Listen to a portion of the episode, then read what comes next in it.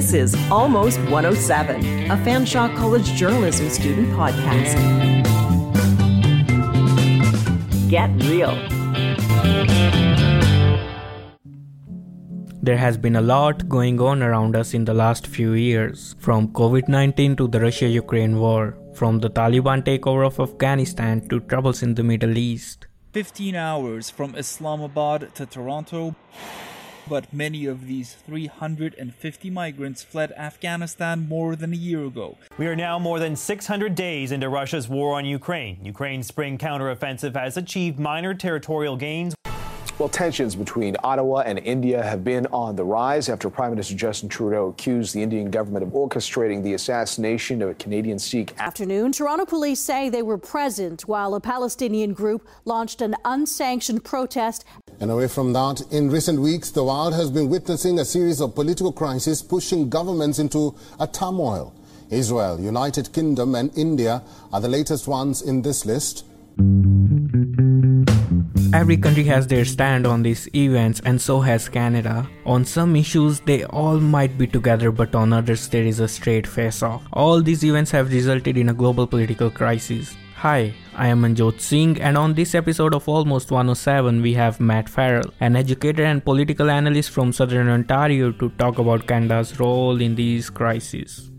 I think we um, again it, it's um, Canada and, and the Canadians thinking that they have an outsized impact compared to the the reality. I mean, again, we are typically called a middle power.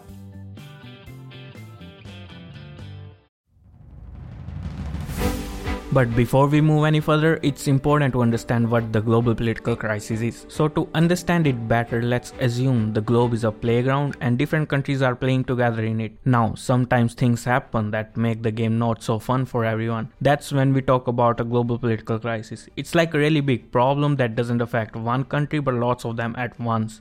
Here is Matt explaining how certain events in other countries affect Canada. So, for Canada, um, we are a small country but we do tend to punch above our weight economically. We're a very integrated economy with a lot of countries around the world. So for us, foreign policy and global affairs are very much important because of that interconnectedness. We're very connected to the United States and Mexico through a free trade agreement, through Europe, Central Asia, and China. So for us, anytime there is some kind of global crisis, sort of, sort of an event globally that has an impact here in Canada, then um, you know that's something our policymakers have to deal with because if there is an event let's say it's a natural disaster somewhere could be a, a, military conflict anywhere around the world anything that's disruptive i think we would sort of label a some kind of global crisis.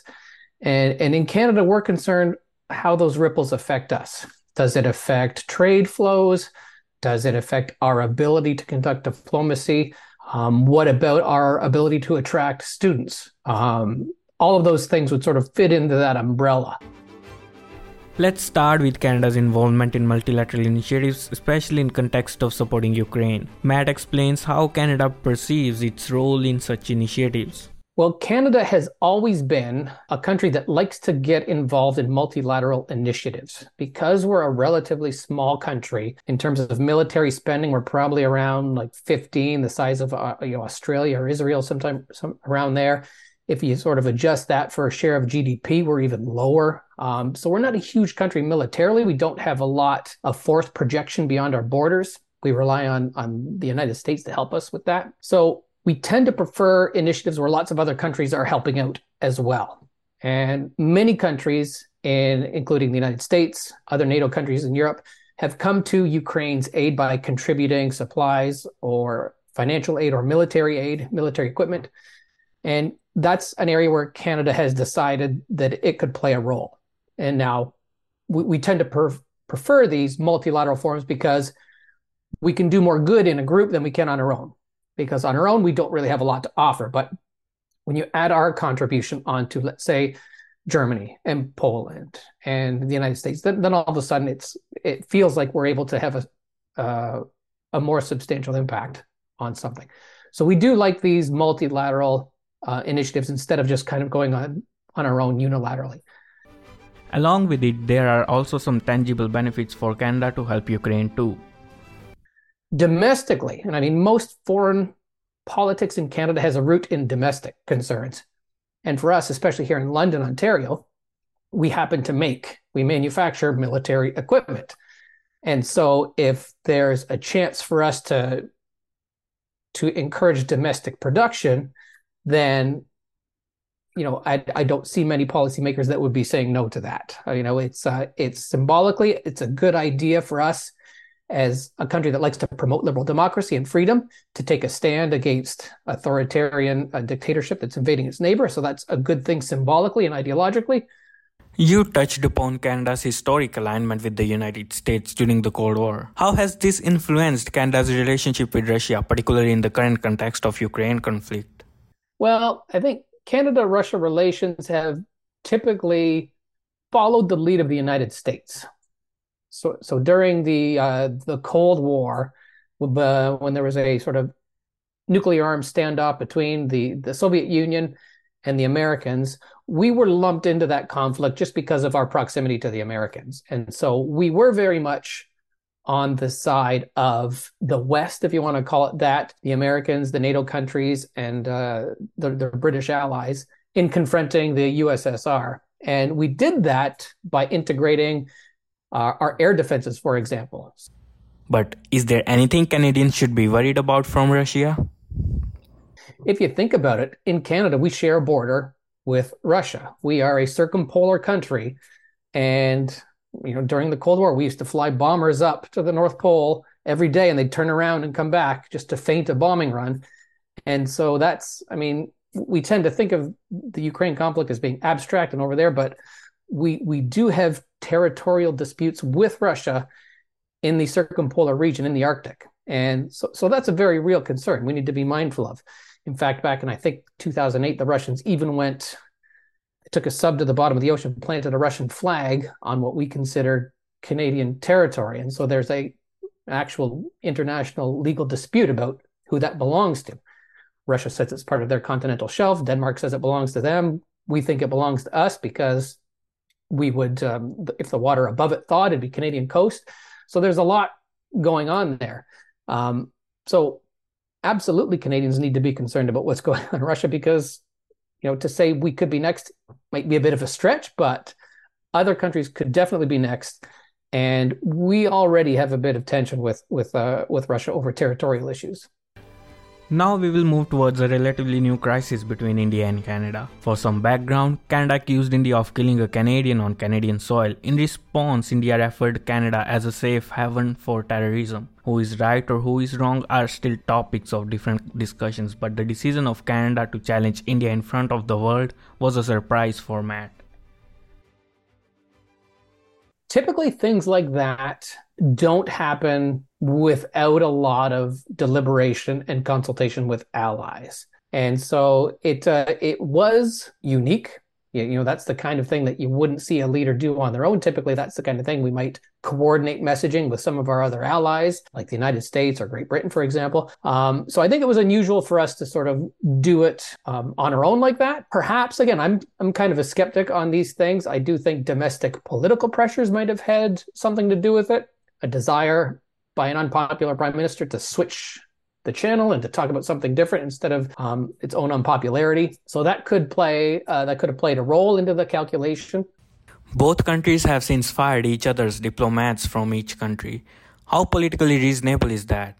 It, it's really sort of a, like following a rule book. It's it's what you do. It's when when you, you have a dispute. That's the first thing that, that goes is okay. You expel some diplomatic staff. How many? Well, the other country's going to probably respond in kind. If you res- if you kick out 10, they're going to kick out 12. If you kick out 30, they'll kick out 35. And so there's sort of a dis- series of, of actions and responses. And that's typically uh, the way it works. You want to signify your displeasure without actually severing relations. India is a booming country, and one thing is sure Canada doesn't want to end its ties with India completely a, big player economically and it's really growing its influence in terms of, of, trade agreements. And so, for a country that wants to be in partnership like Canada, you don't want to alienate them. You don't need an excuse to alienate such an economic powerhouse like that, one that you already have deep ties with. Um, when, when you look at Canada's immigration, most of the population growth for new immigrants is coming from India. China is a close second. And so Canada's got a vested interest in, in preserving that relationship. And and again, I think there's sort of domestic pressure as well. The latest event that can be referred to as a crisis is the Israel Hamas war. Without going deep into history, Matt tells us about the relations of Canada and the Middle East.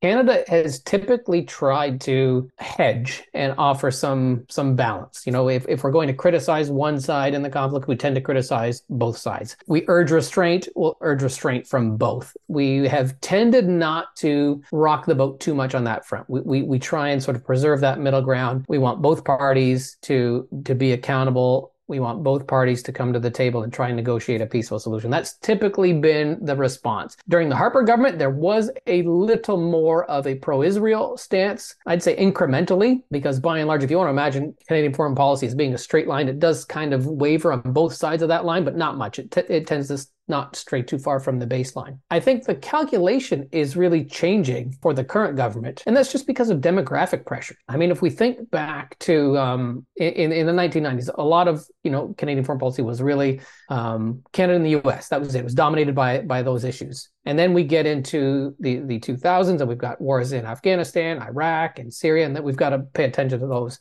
Well, one of the byproducts of those was a lot of immigration to Canada from those regions. And so now domestically, the electorate looks very different, very young for one, and and also full of uh, you know immigrants coming from that part of the West. And so that's going to change the domestic politics.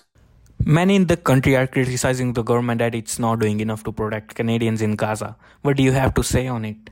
It, it, that would depend on who you ask. If you ask the the Ministry of Foreign Affairs, they would say, I mean, they'd say what they've been saying is that they're working hard. They're trying to work with the Egyptian authorities to get Canadians out of Gaza, and it's happening, and it's going to continue to happen. So that's the type of messaging that you'll hear from from the Department of Foreign Affairs that they're working their hardest. If you ask people uh, who have ties to the region, you're going to get a very different opinion on on, on whether the government is, being effective or not, or whether they support the the actions of the the Trudeau government. So it, it really depends. It really depends. You'll get some folks that are looking for a more forceful support of Israel. You've got others that want them to work harder to get Canadians out of Gaza, and then you've got others that want to urge an immediate ceasefire. And so it really depends on the the constituency on who you're asking whether you think they, they think it's been effective or not.